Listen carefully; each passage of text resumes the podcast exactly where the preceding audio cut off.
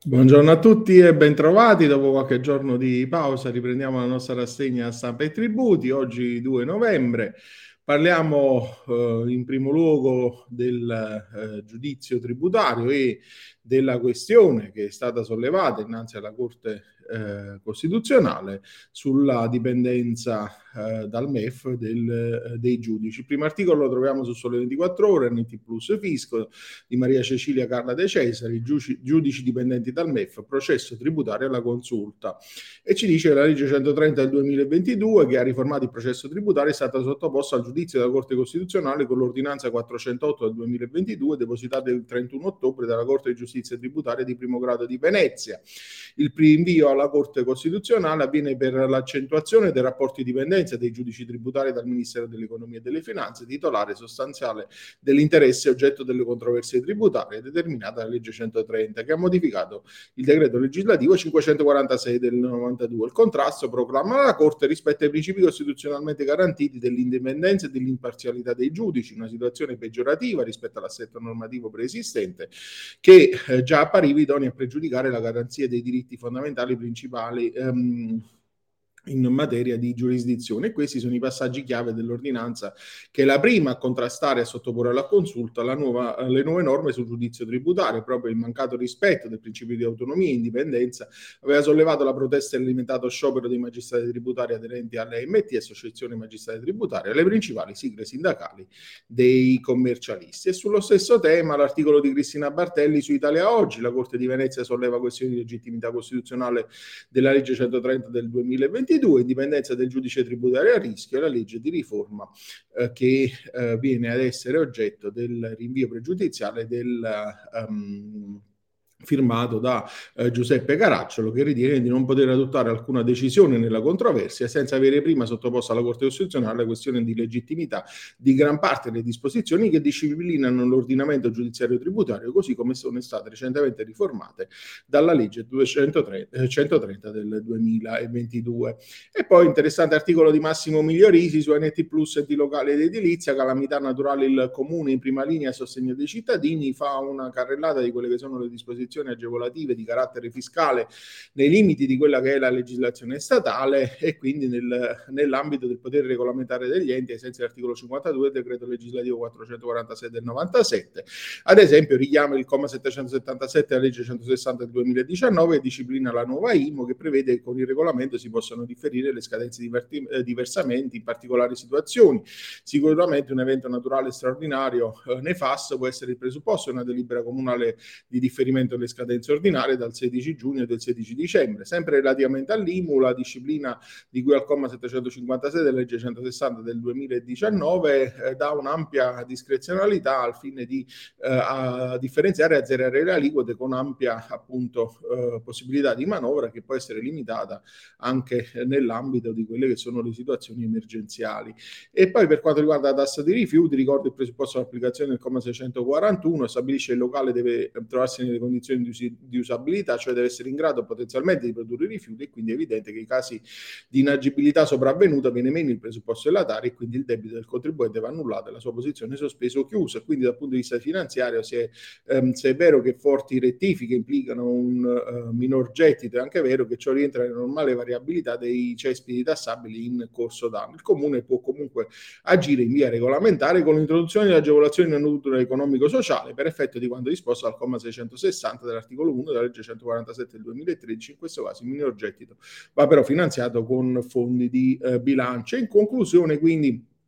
considerato i danni cagionati da alluvione, terremoto, eccetera, sono duraturi nel tempo, è più che mai importante che l'amministrazione comunale per l'immediato futuro, preferibilmente entro il 31 dicembre, predispone e approvi le misure regolamentari e tariffarie ehm, se, se, ritenute insomma, necessarie per azionare le leve fiscali. Cambiamo argomento e parliamo, torniamo a parlare dell'IMU sull'abitazione eh, della famiglia che è stata diciamo, abolita eh, come principio dalla eh,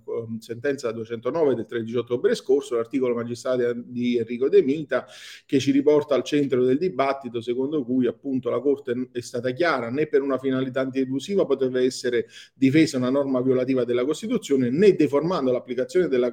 declaratoria di incostituzionalità. Si può inventare un diritto al rimborso generalizzato come se fossero prime case tutte le cosiddette seconde case che si troveranno verosimilmente all'acqua, al mare, in montagna o in campagna e quindi la riforma del processo tributario poi eh, rafforza il ruolo degli attori della funzione impositiva tra i quali rientra anche il contribuente cui spetta l'onere probatorio e motivazionale di fornire le ragioni della richiesta di rimborso quando non sia conseguente al pagamento di sommo oggetto di accertamenti impugnati e quindi i contribuenti e i loro consulenti non possono cadere nell'errore di invocare il diritto apparente o peggio il diritto non letto prima ancora che non scritto. E sullo stesso tema dell'IMU dei coniugi, il ravvedimento è rimborsabile per Pasquale Mirto sul Sole 24 Ore, NT Plus enti locale d'edilizia. In caso di ravvedimento eh, diversamente ordinario, l'istituzione da chiedere entro 5 anni. Un'ipotesi che sta rilevando frequente è quella del, in cui il contribuente spontaneamente, su invito del comune, ha effettuato il ravvedimento operoso e si pone il dubbio se sia possibile chiedere il rimborso di quanto versato e non dovuto sulla base dell'arresto della consulta e sul piano si ritiene che il rimborso dell'imposta debba considerarsi dovuto dovuto, mentre incertezze vi sono in merito alle sanzioni, sebbene la sopravvenuta dichiarazione di legittimità delle norme alla base del filone giurisprudenziale di legittimità che ha innescato i recuperi da parte dei comuni, versamenti tramite ravvedimento operoso giustificherebbe appieno la restituzione delle sanzioni. E poi ehm, su Italia Oggi l'articolo fabbricati in comodato gratuito scelta ai comuni, le amministrazioni comunali possono estendere l'esenzione del pagamento dell'imposta municipale ai fabbricati dati in comodato gratuito, registrata agli enti non commerciali, utilizzate esclusivamente per lo svolgimento delle attività elencate nella norma di legge. Le attività però devono rientrare negli scopi statutari degli enti beneficiari e per avere il diritto a beneficio è richiesto secondo l'IFEL la presentazione di una comunicazione redatta su un modello predisposto dal comune che va presentata appena pena di decadenza entro il 30 giugno dell'anno successivo a quello in cui si è verificato il presupposto per l'esenzione, vale a dire entro il termine ordinario per la presentazione della dichiarazione IMU. Parliamo invece di Tasi nell'articolo di Simone Buffoni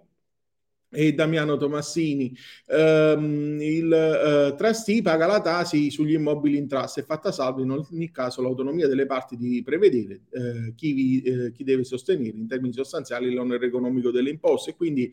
la qualità di soggetto passivo tasi ai sensi della, della sentenza della CTP di Roma, l'8064 del 2022, non è attribuita al trust bensì al trustee è fatta salva in ogni caso l'autonomia delle parti di prevedere chi deve sostenere in termini sostanziali il l'onere economico delle imposte e in che misura il trustee può rivalersi delle spese sostenute per l'amministrazione. Eh, Corrado Sforza Fogliani poi ritorna sul tema della restituzione dell'IMU nella, mh, mm, eh, nel, eh, quotidiano, sul quotidiano Italia Oggi, la sentenza della consulta sull'incostituzionalità ehm, della legge eh, del 2014 fa sì che per ottenere la restituzione delle somme indebitamente corrisposte gli interessati devono presentare apposita istanza di rimborso al competente comune entro cinque anni da quando è stato effettuato il versamento, da quando è sorto il diritto alla restituzione e Confedilizia ha istituito appositi sportelli di rimborso corsi in ogni eh, provincia, ma è auspicabile che i comuni eh, non trattino i cittadini come sudditi, almeno in questo caso diano prova di civiltà restituendo spontaneamente le somme mal eh, tolte. Questo è il commento insomma, del presidente eh, del centro studi di Confedilizia.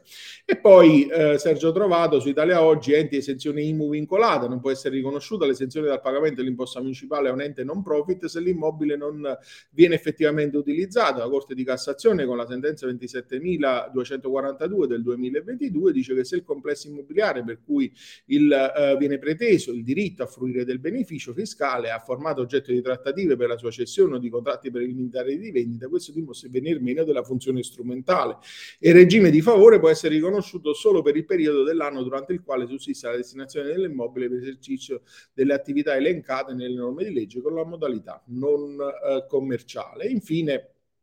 il canone stabilito dalla sentenza 1837 del 2022 della CTR del Lazio che entra nel merito degli interessi motivati dal rinvio delle norme ehm, secondo cui posto che il, eh, rispetto alla cartella di pagamento che vanno poste le contestazioni inerenti al calcolo degli interessi di mora sulle somme iscritte al ruolo la motivazione degli stessi sarà, chiave, sarà chiara laddove nell'atto dell'agente di riscossione richiami l'articolo 30 del DPR 602 del 73 che eh, detta il criterio di calcolo. con questo articolo concludiamo la nostra rassegna di oggi. Vi auguro un buon proseguimento di giornata e vi do, come sempre, appuntamento a domani.